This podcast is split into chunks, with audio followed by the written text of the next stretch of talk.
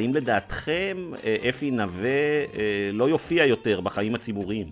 התשובה הקצרה היא שלא נפטרנו ממנו, והתשובה הארוכה היא שאני לא רואה גם איך אנחנו נפטרים ממנו כל כך מהר, מאחר שהרשימה שלו כן זכתה לאלפים שהצביעו עבורה, מצד אחד. מצד שני, אנחנו נראה אותו בחיים הפוליטיים אוטוטו.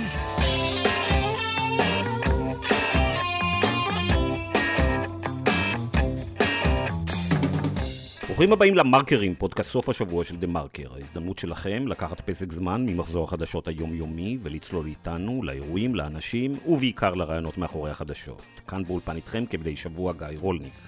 והפעם איתי המראיינת אפרת נוימן, כתבת המשפט הכלכלי של דה מרקר. שמענו בפתיח את עורכת הדין שרון סיונוב, מנהלת את הקליניקות המשפטיות באוניברסיטת רייכמן.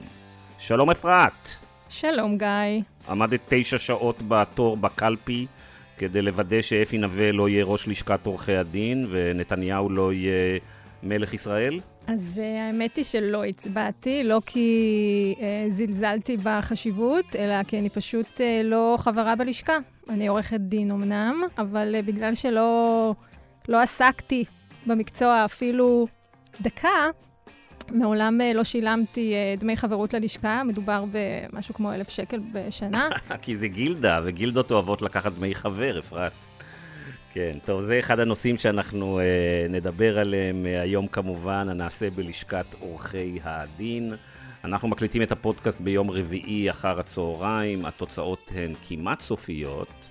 אפשר לקבוע שאפי נווה לא יהיה ראש לשכת אה, עורכי הדין. אבל לאן הולכת הלשכה ומה התוצאות המלאות עדיין לא ידוע, ואנחנו מיד נדבר על האפשרויות. אה, לפחות כרגע ברור שסילקנו את אפי נווה מלשכת עורכי הדין, האם סילקנו אותו מהחיים הציבוריים, זאת כבר אה, שאלה אחרת. מיד ניגש לשם, אבל לפני זה, אפרת, כמקובל פה בפודקאסט שלנו, במרקרים, נשמח, אה, אני והמאזינים, לשמוע על מה את עובדת בימים אלה. אז uh, באמת המהפכה המשטרית uh, שמנסה לקדם יריב לוין מעסיקה גם אותנו בדה-מרקר, בהיבטים כלכליים באמת. אז אני עכשיו, האמת היום עסקתי בנושא שאני חושבת מעצבן כל אזרח במדינה, וזה החוסר יעילות של המערכת. זאת אומרת, בזמן שיריב לוין כל כך חם, במרכאות, על אה, שופטים שמרנים אה, בעליון, יש לנו כאן מערכת עמוסה בעבודה, לא מספיק יעילה, אה, שופטים שסובלים מעומס גם, גם פיזי וגם רגשי. אם אתה זוכר, גיא, ואתה כמובן זוכר, שני מקרי קריסה מלפני עשור בערך, בטר פלייס ואגרקסקו, אנשים... מאזינינו הצעירים אפילו לא, זוכ... לא, לא מכירים את הסיפורים האלה, אבל רק עכשיו, עשור ויותר לאחר uh, האירועים, מתחילים בכלל לדון בתביעות שיש למפרקים נגד רואי החשבון. וזה באמת, uh, זה, זה לא הגיוני וזה לא נתפס. ו- וחלק מזה זה באמת העומס שיש על המערכת. אתה יודע, בבטר פלייס, ערעור לעליון, אה, באמת, בנושא עוד, עוד מקדמי בכלל, לקח ארבע שנים להכרעה. אז, אז עד שהתיקים האלה ייגמרו, אני בכלל לא בטוחה שאני עדיין אה, עיתונאית ולא בפנסיה. אבל תהיי אופטימית, יש, תהיי יש, אופטימית. יש, מקום, יש כל כך הרבה מה לשפר במערכת המשפט שלא קשור ל, ל, למהפכה המשטרית אה, שמקדם יריב לוין, ואלה נושאים שאנחנו עוסקים בהם, לצד הרבה, כל מיני באמת נושאים אה, שאולי נראים אה, קצת איזוטריים, אבל באמת אני קוראת להם אה, חיי היום-יום שלנו. אז רגע, אז השבוע היה לך כזה סיפור, לא, בעצם זה היה שבוע שעבר, אני חושב, היה לך איזה סיפור די, די איזוטרי על הנעשה בחיפה. אולי דווקא יותר מתחום התחבורה מאשר מתחום המשפט, וזה הפך לאחת הכתבות הנקראות ביותר באתר של דה מרקר באותו אה, שבוע, ואת קיבלת על זה גם הרבה תגובות, אני מבין. נכון, עכשיו, העניין הוא שזה, כמו שאתה אומר, לכאורה איזוטרי, זה סיפור על אה, אה, נהג של מכונית פורש, פורשה, שעלתה משהו כמו מיליון שקל, שנכנס לבור בחיפה. מסתבר שבחיפה, לא ידעתי, אבל יש הרבה בורות בכביש. ומה שהיה מעניין בתיק הזה זה לא הנזק שלו, התביעה שלו, או למה הנהג של מכונית ששווה מיליון שקל בכלל תובע, אלא ההתנערות של העירייה בסיפור הזה, שני גלגלים אה, נקראו, זה עלה לו 7,000 שקל, אז הוא החליט אה, שהוא לא מבליג, הוא פנה לעירייה, ומה הם אמרו לו? תשמע, חבר, אנחנו לא אמורים עכשיו ללכת אה, ולבזבז את הזמן שלנו על אה, לחפש אה, בורות בכל מקום. יש לנו תקציב, אנחנו תלויים אה, במשרד האוצר, זה לא הגיוני לבזבז ככה כספי ציבור. ובית משפט אמר להם, זה בדיוק התפקיד שלכם, לחפש בורות ו- ולא לגרום נזק לאנשים. ובאמת הוא קיבל בחזרה את הנזק שלו.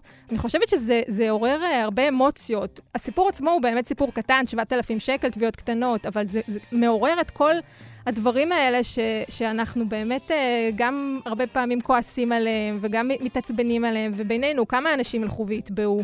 אז עד שאחד כזה מגיע ונלחם ומצליח, הקוראים שלנו מאוד אוהבים את, ה, את הנושאים האלה. אה, יש לי שאלה אלייך משדה, לא בהכרח משדה המשפט, אלא משדה העיתונות. נניח שהאיש הזה לא היה לו פורש, שעולה מיליון שקל, אלא טויוטה שעולה 150 אלף שקל, אה, גם אה, היה תשומת לב גדולה לידיעה? אני לא בטוחה שהייתי מפרסמת. א', כי המקרים הקיצוניים מעוררים אמוציות.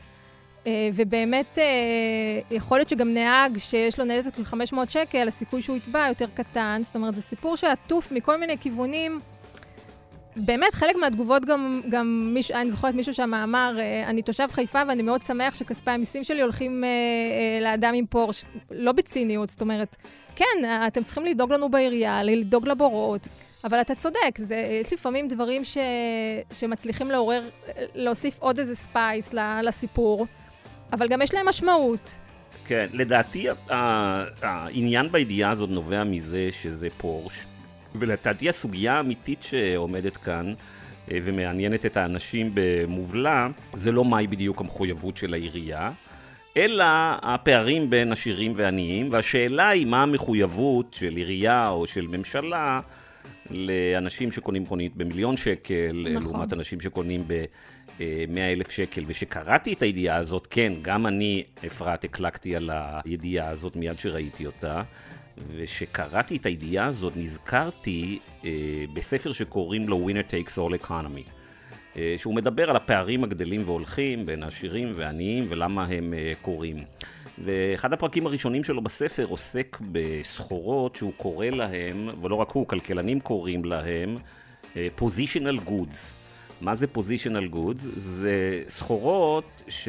או שירותים שהערכים שלהם לא נובעים כתוצאה רק מאיזה ערך אה, פנימי של כמה עולה לייצר אותם, או מה המותג שלהם, אלא בעיקר הערך שלהם נובע מזה שיש אותם שהם יותר יקרים מאשר מישהו אחר שמחזיק, אה, מאשר איזה אה, משהו אחר. למשל, הוא טוען בספרו שמכונית שעולה מיליון שקל, הערך העיקרי שלה זה שאת ממצבת את עצמך יותר גבוה מבחינת סטטוס כלכלי מאשר מישהו שקונה חצי מיליון שקל.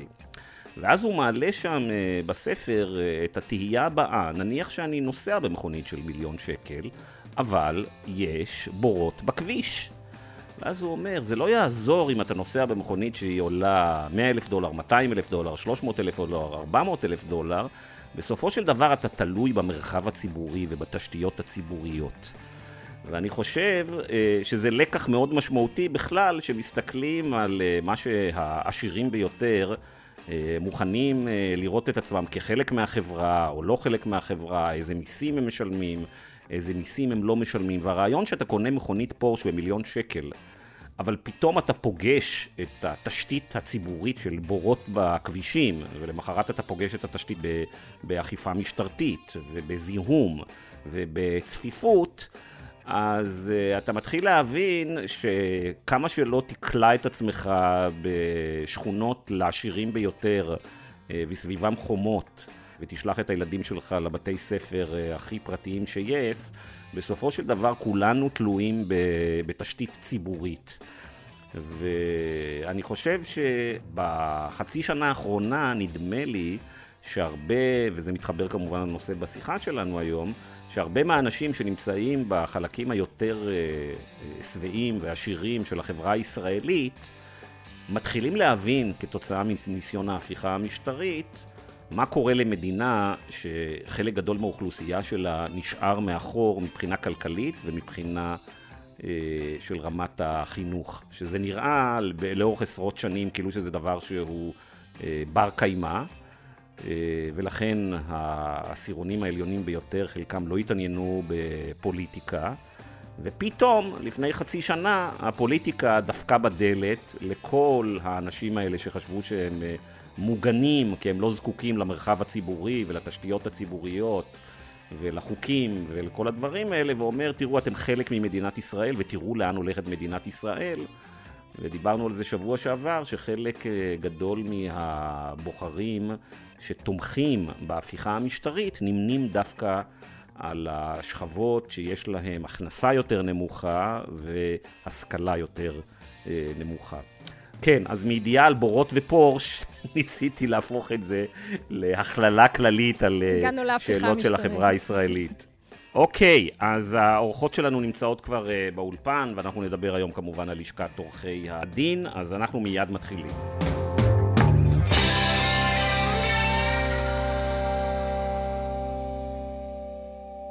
שלום לעורכת הדין אה, קרן שמש פרלמוטר ולעורכת הדין שרון סיונוב. שלום, שלום. שלום. נפטרנו סופית מאפי נווה? כך זה נראה. אמנם אין uh, תוצאות סופיות, אבל uh, גם מהתוצאות החלקיות uh, שזורמות, uh, נראה שיש uh, ניצחון uh, גורף uh, לעמית בכר.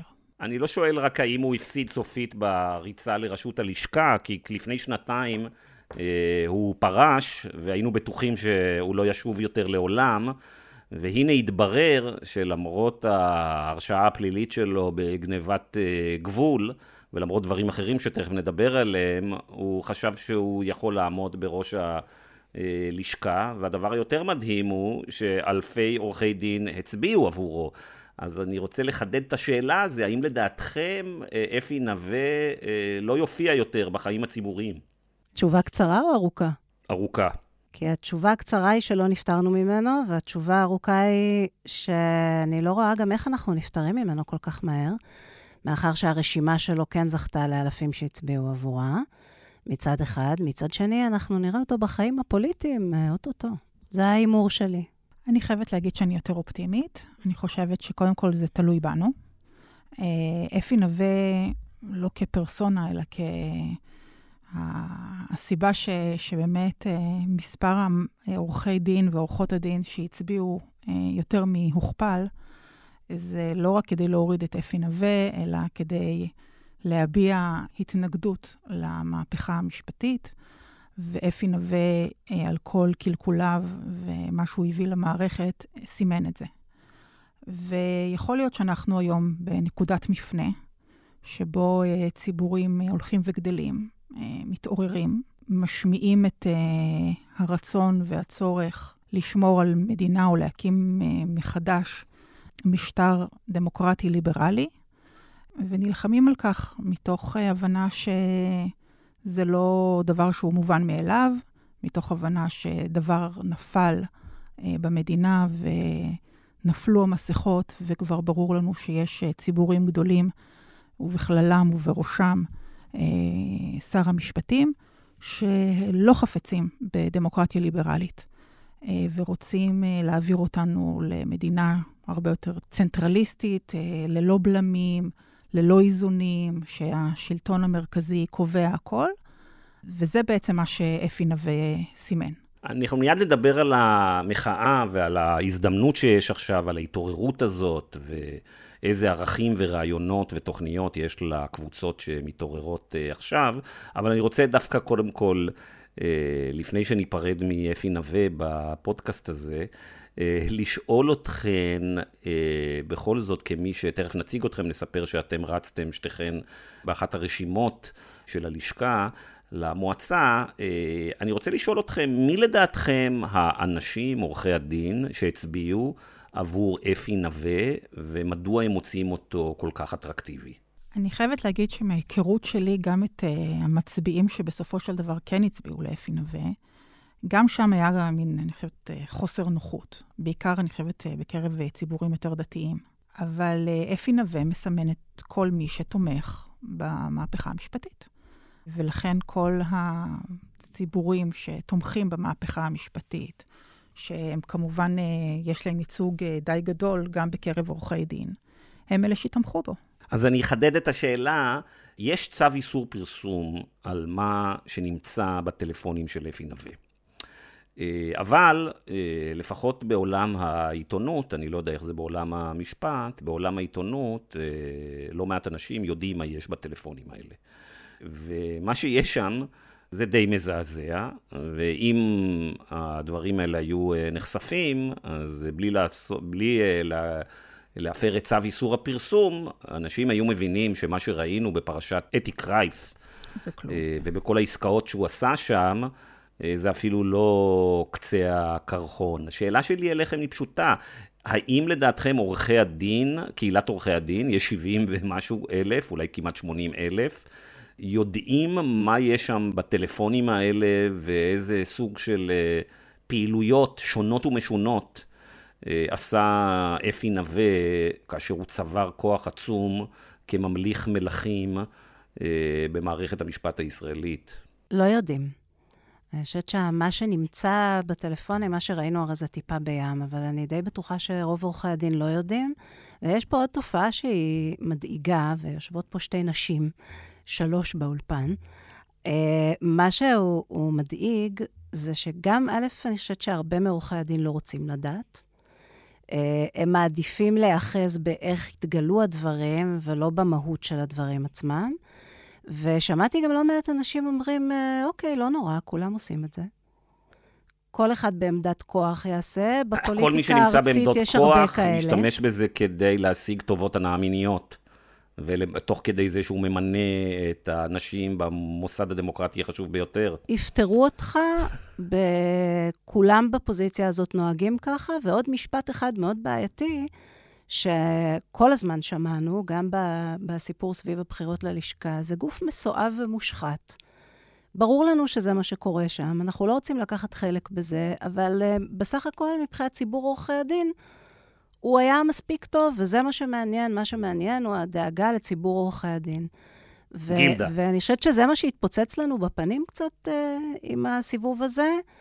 שהעבירו הרבה מאוד זרקור לבחירות בלשכת עורכי הדין, ופתאום הגיעו אנשים שלפני כן אמרו, למה מעניינת אותי הפוליטיקה המסואבת הזאת, ובאו להצביע. אם היינו משאירים את זה לבייס של אפי נווה, והיה מגיע אותו מספר מצביעים, אנחנו לא היינו שמחים כל כך על זה שהוא לא חוזר, כי היה סיכוי טוב שהוא כן יחזור. אני חושבת ש, שחלק מהמצביעים, גם אם היו נחשפים לכל החומרים, הם עדיין היו מצביעים. נכון. זה קצת מזכיר את, אה, להבדיל, את, אה, את אה, נתניהו, שלא משנה מה ואיזה כתב אישום ומה עוד תגלה, זה לא משנה, זה, זה אתה... בדיוק לזה התכוונתי. המטרה מקדשת כל דבר שמתגלה בדרך. אה, כולם מושחתים, אז מה זה משנה? אז פה נצביע לאנשים ככה, והוא נכנס, ובגלל זה אני חושבת שאנחנו נפגוש אותו בפוליטיקה הארצית מאוד מהר. הוא משתלב יופי. כלומר, היחס של הציבור הכללי לטוהר המידות ולעבירות ולאתיקה לא שונה מהיחס של אה, עורכי הדין. בדיוק. זאת מראה. זה לא גילדה כבר כמו שהיא אני, הייתה, אני, היא נפתחה להרבה ציבורים. אני הייתי נזהרת מלחשוב שאנשים הצביעו, בשונה למשל מנתניהו, שהוא דמות בפני עצמה, הצביעו דווקא לאפי נווה, או מהצד השני דווקא לעמית בכר.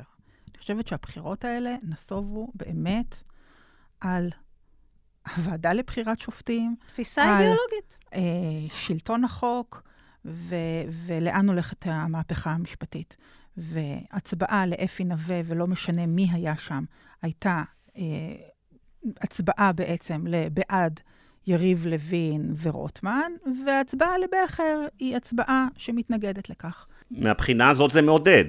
בגלל שאנחנו רואים שבניגוד למה שאומר נתניהו כל הזמן, שיש רוב בעם להפיכה המשטרית, אז אם, מאחר ויש לנו 77 אלף עורכי דין, והם פזורים על חלק עצום מהשבטים אה, בעם, וגם השכבות הסוציו-אקונומיות בעם, אז אולי בעצם זה מין סוג של אה, מיני בחירות על שאלת ההפיכה המשטרית, ומסתבר שהעם לא רוצה הפיכה משטרית. שוב, אני חוזרת לעמדה האופטימית, זה בעיניי חלק מתהליך של דומינו, של, אה, שמפגין את, כאילו, קבוצה חזקה וגדולה ורחבה, והיא בהחלט לא נישתית, ש, שנלחמת על הצביון של, של המשטר בישראל ועל עצמאות שלטון החוק ועצמאות אה, הרשות השופטת. אה, ולכן אני חושבת שאנשים, זה לא עניין אותם מה יש בטלפון של אפי נווה, כי הם אה, לא לקחו את זה למקום הפרסונלי, זה לא על המנהיגות שלו. ולא על מי הוא ומה הוא, זה, זה בחירות על, על אופי השלטון בישראל. למה צריך את הלשכה? גוף אה, מסואב, אה, מלא בעסקנים, אה, מניסיון שלי, אה, מאורת נחשים. למה אנחנו צריכים את הלשכה? את צודקת לגמרי. העניין של האם צריכה להיות לשכה, אה, חוק הלשכה, כל הנושא של הגילדה הזאת, ברור שאנחנו לא במקום שהכול נפלא ונהדר. אם היינו חושבות שהכול נפלא ונהדר, אז לא היינו שם. Uh, הבעיה היא שכל הנושא של לבטל את הלשכה, של להחליש אותה, זה בסוף, מה שקורה זה חלק מריסוק שלטון החוק. בחרו את הגוף הזה כי יש לו כוח שהם לא שולטים בו. את כל הדיון הזה צריך לעשות, הוא מאוד מאוד חשוב, הבעיות והסמכויות של הלשכה, אבל בנסיבות האלה אי אפשר לקיים דיון אמיתי. אנחנו במצב של מסע כולל להשמדה של המערכת הזאת, כי מה שווה התאגיד אם אנחנו לא שולטים בו, מה שווה העיתונות אם אנחנו לא שולטים בה, ומה שווה הלשכה אם אנחנו לא יכולים לשלוט בגוף שיש לו כוח, הוועדה למינוי שופטים. כל הנושא של האם לשכה כן או לא, האם לשכה בוועדה למינוי שופטים כן או לא, הכל ראוי, אבל בטיימינג הזה, הסיבות הן לא הסיבות הנכונות שאת מדברת עליהן. אבל אולי היה עדיף שבכלל שלשכת עורכי הדין לא הייתה קשורה לוועדה למינוי שופטים, ולמשל בוועדה היו, אני לא יודע, אה, מומחים למשפט או דיקנים של אה, אה, פקולטות למשפטים במקום פוליטיקאים מהלשכה. זאת הצעה מצוינת, רק בטיימינג הזה, המשמעות של לנסות לרסק את לשכת עורכי הדין, וכולנו מבינים את זה, היא לא בשל בעיותיה של הלשכה, או האם היא צריכה להיות שם או לא, אלא אנחנו צריכים קודם כל לצאת מהגל העכור הזה, ואז לשים את זה על השולחן ולדבר על זה ברצינות. יש הצעות מאוד רציניות של אה, פרופ' יניב רוזנאי מאוניברסיטת רייכמן, ושל מרצים אחרים למשפט חוקתי, עם כל מיני רעיונות מצוינים.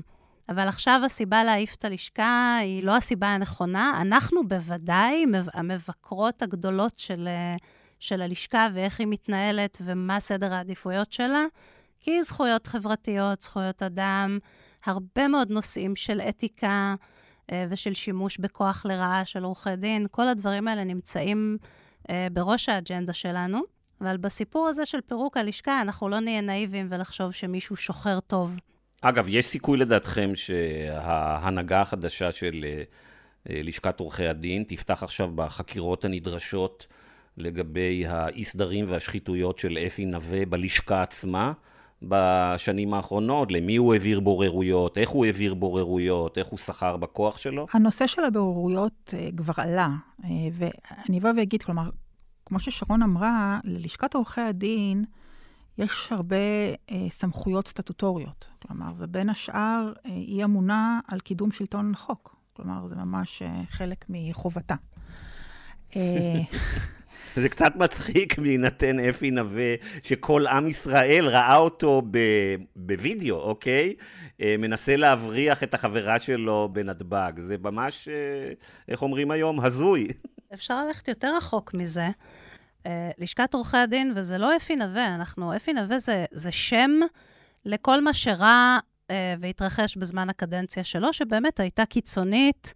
מעבר לרמייה ולהליך הפלילי, זה הרבה מעבר לזה. הכוח של הלשכה הוא כזה, שבמשך שנים הם עמדו על uh, מאסר uh, לחייבים, לחייבים של חובות אזרחיים. כל פעם שאני מדברת על זה בכיתות, אנשים נפערות להם העיניים. אומרים, איך זה יכול להיות שהכניסו אנשים לכלא על, על חובות משכנתה, על חובות הוצאה לפועל, והלשכה עמדה על הרגליים האחוריות וסירבה בתוקף לוותר על הזכות להכניס אה, חייבים למאסר. זאת אומרת, אין לנו את הפריבילגיה להשאיר את הגוף הזה ולהגיד, אוקיי, אנחנו נעשה את העבודה השחורה, אנחנו נתאמץ אישה אחת בפעם, ו- וניתן לגוף הזה לקחת החלטות כאלה ולא נתערב.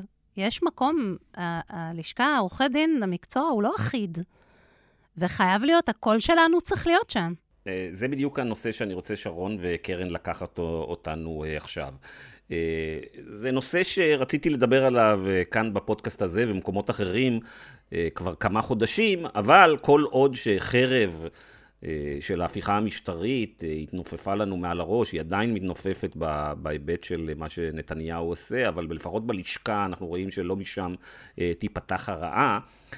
כל עוד שזה היה שם, זה, חשבתי שזה עיתוי הלא נכון. אבל עכשיו, כשנפטרנו מאפי נווה בלשכה, אפשר אולי גם לשאול שאלה, לא רק על אפי נווה, אלא גם על האנשים שהתמודדו מול אפי נווה, כלומר, האנשים ש...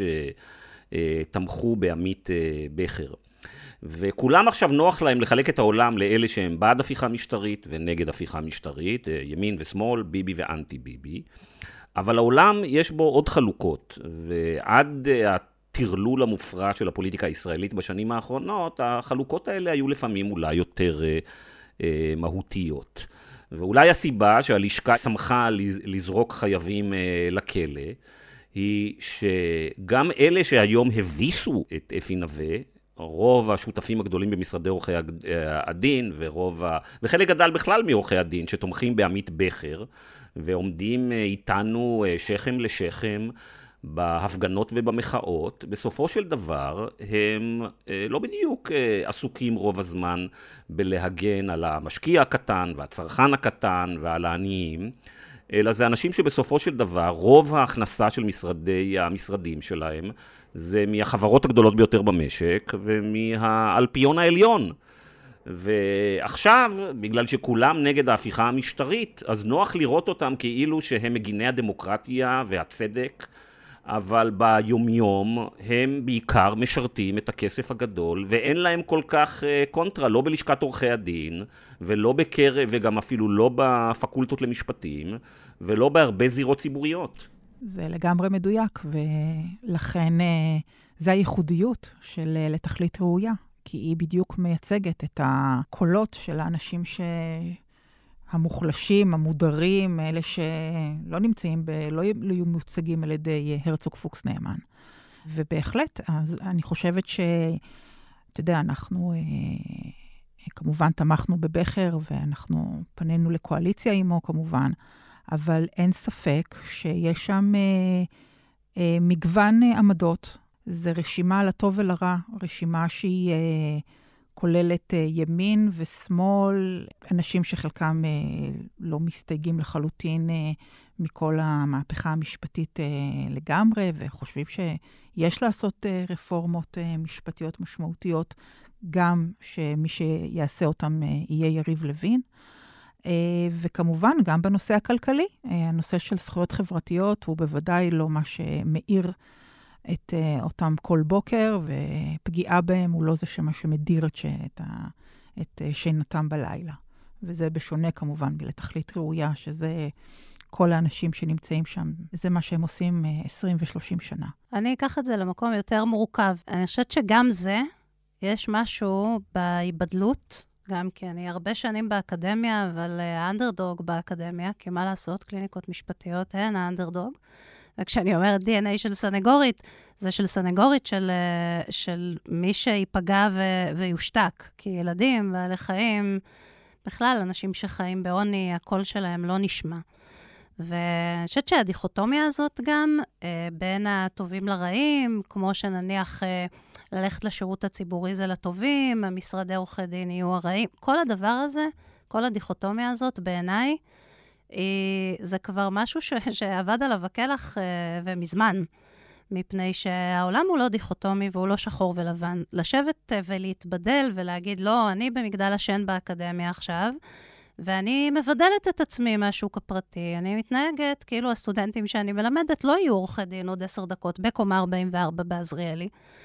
והבחירה ב- בללכת ל- לכיוון החינוכי ולעשות עם סטודנטים את העבודה הזאת, כדי שהם יראו, כדי שהם יהיו בעניינים, זה משאיר בסופו של דבר איזשהו חותם על המקצוע, ואנחנו לא צריכים לעשות את ה... זה ברור לגמרי מי אנחנו ולמה הרשימה של בכר לא יכולה להיות הרשימה של לתכלית ראויה, ושהמקצוע המשפטי הוא תפקידו באיזשהו מקום להנציח את ההיררכיה החברתית. כל החינוך המשפטי הוא חינוך להיררכיה.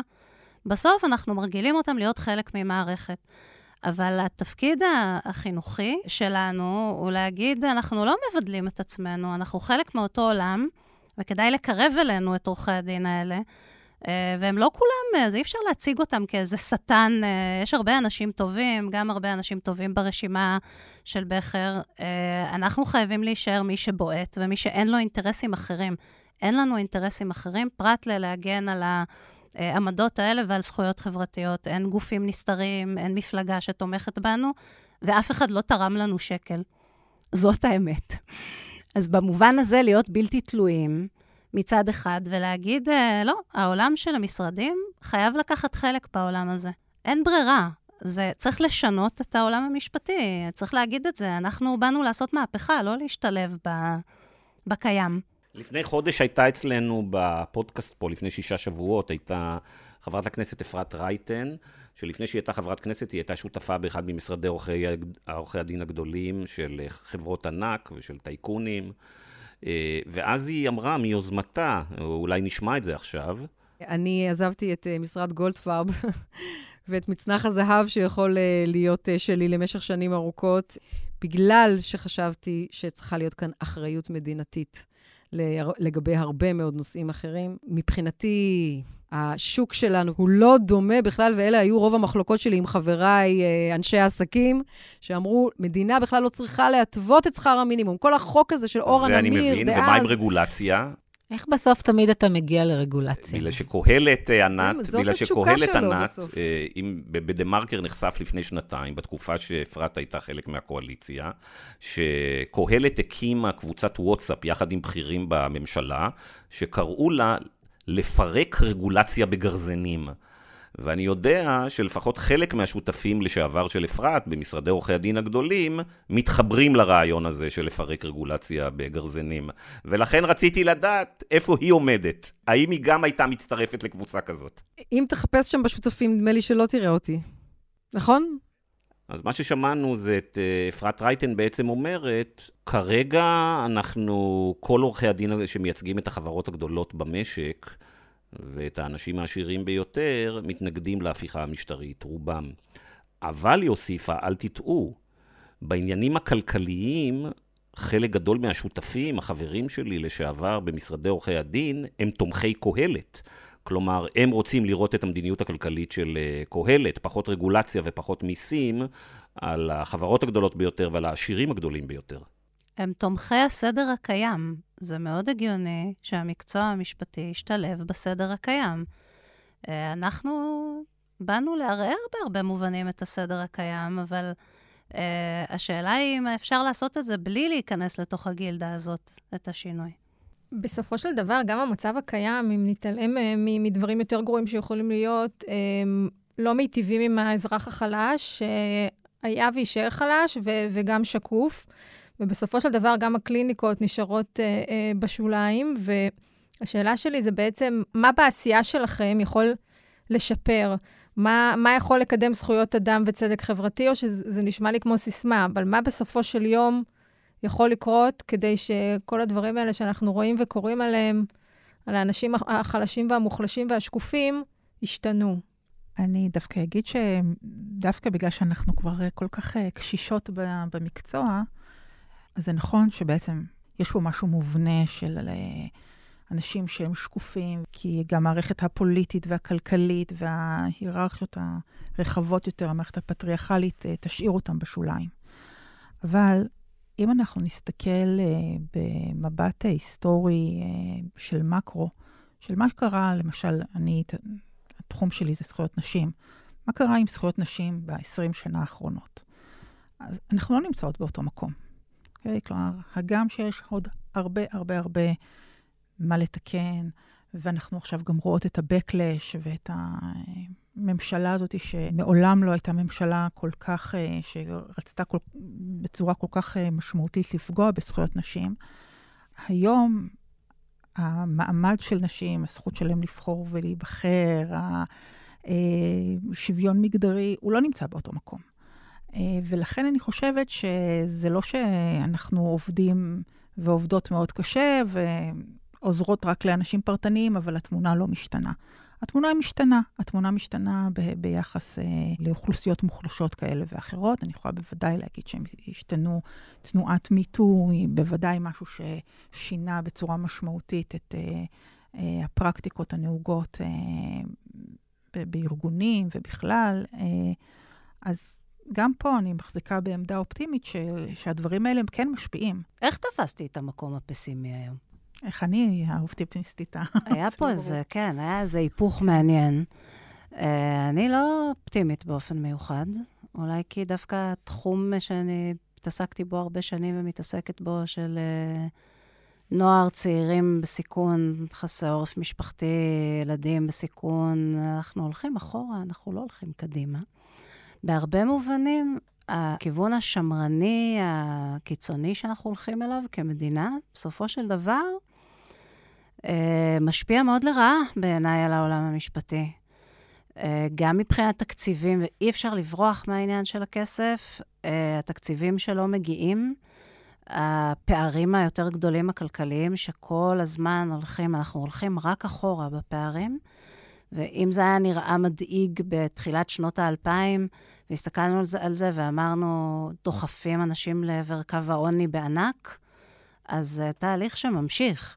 זאת אומרת, קשה להגיד ש, שמאיזשהו כיוון אנחנו הולכים ל, להגנה על זכויות, לעיגון של זכויות. אנחנו הולכים לחוק הלאום, לכיוונים שהם לא טובים, ובעיניי גם חלק מההתעלמויות של המחאה היו דברים שאנשים שאף פעם לא דיברתי איתם, פתאום אמרו, וואי, לא חשבנו על זה ככה. זאת אומרת, לא לדעת מה קורה לאנשים אה, אה, שנדחקים לעוני, זה משהו שרוב האוכלוסייה, בטח של עורכי הדין, זה מובן מאליו. זאת אומרת, אה, הקול הזה לא נשמע מספיק. וכשהוא נשמע, לוקחים אותו לניצול לטובת uh, הליכה לדיקטטורה, ולא לטוב. זאת אומרת, ההאשמות פה הן, אה, הן הפוכות, יש פה איזה קו uh, פייק שכבר אי אפשר להתמודד איתו כי אין אמת ואין עובדות. Uh, ובמובן הזה, כמי שפוגשת כל שנה סטודנטים צעירים חדשים, אני דואגת. כי הם לא ביקורתיים, הידע שלהם על מה שקורה, עזבו את זה שהכיבוש... הוא בלתי קיים בתודעה שלהם בכלל. יש פה גם עניין של מאבק שמואשם בזה שהוא לבן, פריבילגי, אה, עשיר, ולא רואה את הדברים האלה. להגיד, הכל נפלא ונהדר, אל תקלקלו לנו, זה משהו שאנחנו לא מסוגלים להוציא מהפה. שום דבר לא היה נפלא ונהדר. לקחת אותו, להפוך אותו להרבה יותר גרוע, זה בוודאי לא הפתרון. וזה מה שמנסים לעשות. זה בעצם הרוח של uh, התנועה של עמית בכר. כלומר, אומרים, uh, אנחנו לא רוצים את uh, כנופיית לוין, uh, uh, סמוטריץ', בן גביר, uh, אפי נווה, אבל הסטטוס קוו uh, שנניח שהיה לפני uh, שנה, מתאים לנו. חד משמעית. זה גם אולי ההבדל. צריך להתאחד, ומה ש, שבכר עשה זה לאחד עד כמה שאפשר אה, את כל מי שהוא יכול היה, את כל הכוחות, כדי למנוע את החזרה של נווה, וכדי לאפשר שינוי אמיתי בגוף הזה. אה, זה לא אומר שלא יהיו לו התנגדויות, וזה לא אומר שהפשרות שם על חלק מהאנשים לא יתפוצצו לו בפנים. היתרון שלנו שלא היינו צריכים להתפשר בשום צורה, כי לא רצנו ל- לראשות הלשכה. זאת אומרת, שם היה צריך לעשות פשרות, אבל uh, ללא ספק אנשים כמונו לא היו יכולים להיות ברשימה הזאת, כי היא הייתה צריכה להיות הרבה יותר מגוונת בקול שלה, אין בזה שום דבר רע. Uh, אבל להגיד שהסדר הקיים היה נפלא ונהדר, או שמישהו היה יותר טוב לעניים, או שחד משמעית לא. כלומר, אי אפשר להגיד uh, בוודאות שהרעיונות של עמית בכר... אה, משמעותית טובים יותר לעניים מהרעיונות של אפי נווה? אני לא יודעת מספיק על הרעיונות שלו בתחומים האלה, כי הוא היה עסוק בלהדוף בכל הכוח את ההשתלטות העוינת על הלשכה. תראו, אני חושבת שבגדול המהפכה המשפטית היא רעה לכולם, והיא רעה שבעתיים לאנשים עניים. היא תשאיר אותם גם יותר עניים וגם ללא הגנות. אה, להגיד שאני חושבת שזה מה ש... היה הדרייב אה, של עמית בכר, אני חושבת שזה ברור שלא, זה לא החיבור לאוכלוסייה הזאת. נתחיל מניקיון כפיים, אבל חייב להיות מישהו שהוא לא מושחת אה, או מחובר, אה, או מתנהל כמו ארגון פשע, גם את זה אפשר להגיד. זאת התחלה מאוד טובה. אם אנחנו מדברים על מה מחבר את כל הגורמים שיכולים uh, כרגע uh, להציל uh, ולשקם ולבנות את uh, ישראל כמדינה ליברלית, אז, אז זה בהחלט גם אנשים כמו עמית בכר, אבל גם אנשים כמו, ובעיקר לתכלית ראויה, שזו המחויבות שלהם, והם כל הזמן בקשר בין זכויות אדם, דמוקרטיה, שלטון, אה, אה, עוני, אה, מה קורה מעבר ברור, אבל השאלה היא האם האירועים של החצי שנה האחרונה יגרמו לכך שכיוון שהיה פה זעזוע, יגרמו לכך שבהנחה שנצליח לעצור, זה כאילו זה עוד לא קרה, שנצליח לעצור את זה, האם נחזור שנה אחורה, או שיהיה פה אה, חישוב מסלול מחדש בשאלות חברתיות אה, יסודיות שלא יתנהל בהן דיון הרבה מאוד שנים. בואו נשים את זה על השולחן, אוקיי? אני הצגתי עצורים אה, אה, ונאשמים ולטרטר עורכי דין פליליים, שהם רואים מה עובר על הלקוחות שלהם, זה אחד. כשהלקוחות האלה ש, שנעצרים, הם פתאום אה, אה, אנשים אה, מן היישוב, אה, מה שנקרא לבנים מקצועות חופשיים, זה מסיט את תשומת הלב הציבורית לזכויות. פה, זה שפתאום עצרו אנשים אה, אה, לבנים מצפון תל אביב, והם עברו את מה שעוברים אנשים וטורטרו על ידי המשטרה, ולזה לא נתנו תרופות, ופה השאירו מישהו כל הלילה אה, אה, בלי להתייחס אליו אה, פצוע. כל הדברים האלה מחלחלים. בסוף, אה, אני חושבת שאנשים ראו את מה שעוברים הלקוחות שלנו, פתאום על אנשים שקרובים אליהם, והזעזוע היה גדול, אבל נניח בקרב אנשי הסנגוריה הציבורית לא כל כך. פתאום אנשים התעוררו, ה-wake-up call הזה, היה, אנחנו לא יכולים להשאיר אף זירה זנוחה, ואולי פתאום להבין מה עובר על אנשים כשאתה הקורבן, פתאום הם לא אלה שנמצאים uh, ורוצים להקשיב להם, פתאום המשטרה מתייחסת אליהם כמו שהיא מתייחסת בקיסריה, פרדס חנה, כרכור. זה wake-up call מכל הכיוונים. אני חייבת להגיד שאני לא חושבת, אני לא מסכימה. אני חושבת שלאנשים יש נטייה לחזור מאוד מהר לנקודת שיווי משקל אה, שלהם. זה מזכיר לי קצת את הקורונה, שכולם אמרו, טוב, שנה היינו בבית ולא יצאנו, ועשינו פיקניקים, וראינו שזה בסדר, לא חייבים לנסוע לחו"ל, ואיזה יופי, משפחה. זה עבר לנו בשנייה. ברגע שזה נגמר, אה, אה, טסים יותר ונוסעים יותר, ומה פתאום פיקניק, ו... זאת אומרת, אה, זה נורא קל היום להסתכל על הדברים ככה, אבל אם באמת אה, הסכנה הזאת תחלוף של ההפיכה המשטרית ונחזור לנקודה שהיינו בה לפני אה, חצי שנה, או לפני הבחירות, אני לא חושבת שאנשים יפתחו יותר מודעות, או... או, או ירצו לשנות uh, מצבים, או זאת אומרת, יחזרו לשיווי משקל הקודם, ל, לאזור הנוחות הזה. אבל אולי אני אתבדה. היה לי שנייה אופטימית. שנייה, השאלה היא מה אז, אה, אז בשאלת האופטימיות, הפסימיות, אני רוצה לקחת אותנו רגע לטווח הקצר, לסוף השבוע הזה. אה, להסביר למאזינים שלנו, לפחות את ההשקפה שלכן. נתניהו וחבורתו רוצים עכשיו לקדם את ההפיכה המשטרית בשיטת הפרוסות, הסלאמי, וכנראה שהיעד הראשון הוא ביטול עילת הסבירות. ולטובת המאזינים שלנו שאינם אינם משפטנים, כמוני, רציתי להעיר ששם הרשימה שלכם בלשכת עורכי הדין, לתכלית ראויה, זה כבר מושג משפטי שהחבורה של לוין וקהלת כופרת בו. כלומר, מי מחליט, מי שמכם להחליט מה זה תכלית ראויה? לשיטתם, רק הרוב האקראי אה, בכנסת קובע מה זה תכלית ראויה. ולכן המתקפה שלהם עכשיו, הם ראו שעם אה, ועדה למינוי שופטים זה לא הולך, אז המתקפה היא עכשיו על עילת הסבירות. עכשיו, כמי שמתמודדות כל הזמן ומגנות על אוכלוסיות חלשות שנדרסות בבתי המשפט, הייתי רוצה לשמוע מכם, לטובת המאזינים שרוצים לדעת האם הם צריכים לחזור בהמוניהם לקפלן ולמוקדים ברחבי הארץ, מה המשמעות המעשית לפרט אה, ולנו כחברה אם מבוטלת אה, עילת הסבירות. אז קודם כל, להבנתי, לא מדובר על ביטול אה, עילת הסבירות באופן מלא. זה כמובן משהו שהוא, מה שנקרא, לא סביר. זה בעצם הבסיס לכל לכל ביקורת. הם אומרים רק על מדיניות בשלב זה, אבל יש גם כאלה שאומרים לבטל בכלל. שאתה שומעת את uh, סמוטריץ', ויש שם כל מיני קולות. נכון, כי הם רוצים בעצם לבטל לחלוטין את, uh, את בתי המשפט, את הרשות הזאת. בעצם מה כאן יבוא ויחבר אולי לדברים שאפרת uh, דיברה עליהם, על האייטמים שהיא עשתה, אז אוקיי, אותו בן אדם שהפור שלו נפגעה בבור, זה בעצם עילתה שבדקו בין השאר. האם זה סביר שהרשות השלטונית לא מתקנת בורות. עילת הסבירות זה העילה המרכזית ולא היחידה, אבל היא חשובה, שבעצם מאפשרת לאדם הפשוט להתגונן בפני רמיסה של גם אה, פקיד, רשות שלטונית, וגם כמובן אה, אה, ממשלה, שר.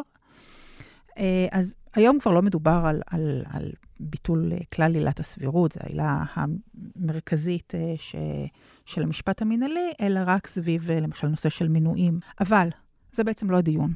כלומר, זה לכאורה דיון תיאורטי, אקדמי, מדינ... של מדיניות, שהיה יכול להתנהל אם לא היינו יודעים לאן כל הדבר הזה מוביל.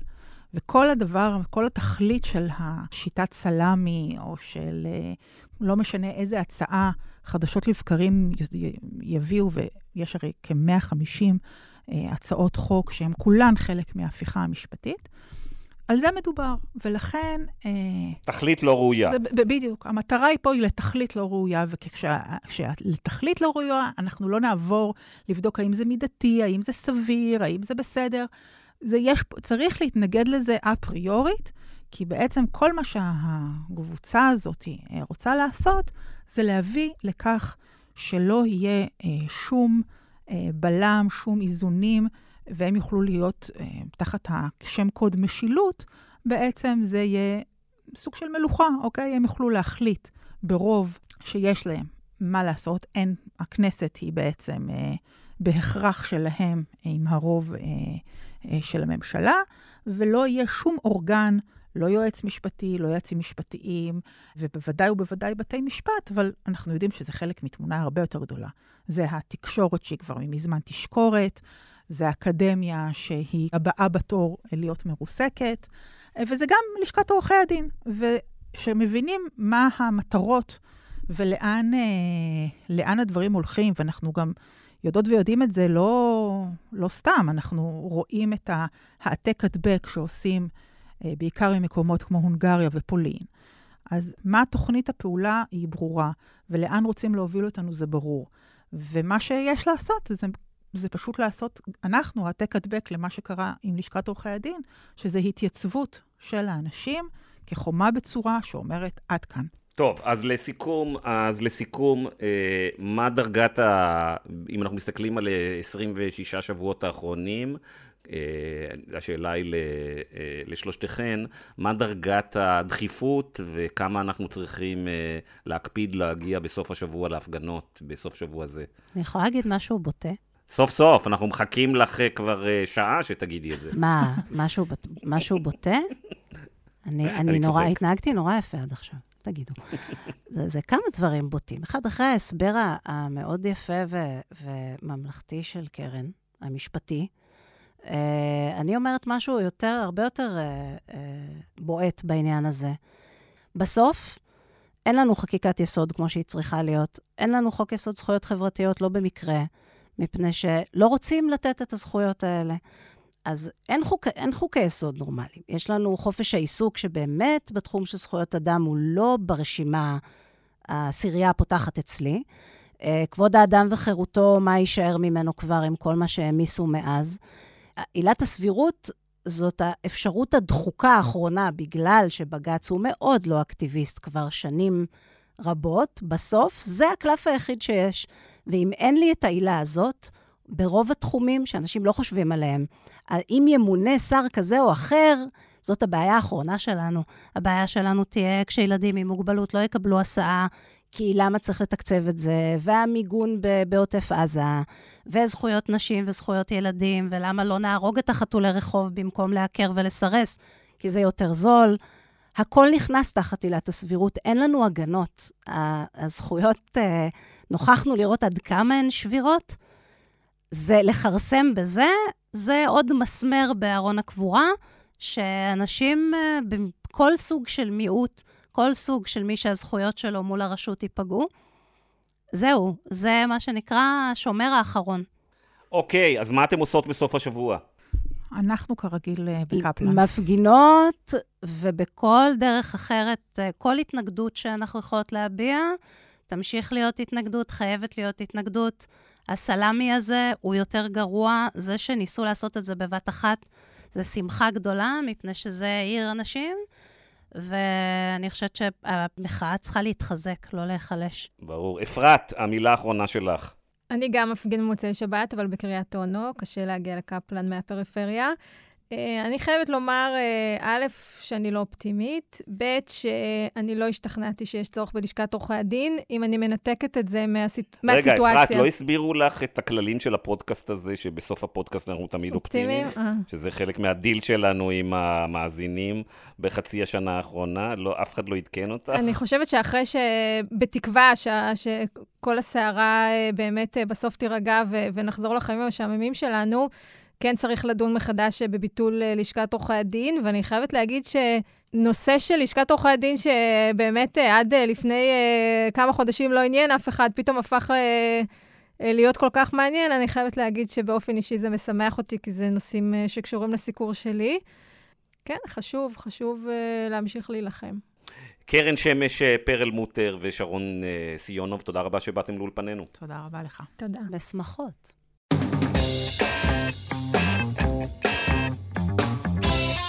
אוקיי, אז אנחנו כולנו ניפגש, אני מקווה, רוב אה, מאזיני הפודקאסט, לא כולם, לא חייבים, אה, בסוף השבוע במוקדי הפגנות ברחבי הארץ. תודה רבה לכל המשתתפים בפודקאסט השבוע, תודה לעורכת הדין קרן שמש פרלמוטר, לעורכת הדין שרון סיונוב, תודה רבה לאמיר פקטור, המפיק שלנו, תודה רבה לדן ברומר, העורך האגדי, תודה לך אפרת. תודה גיא. ולהתראות בשבוע הבא.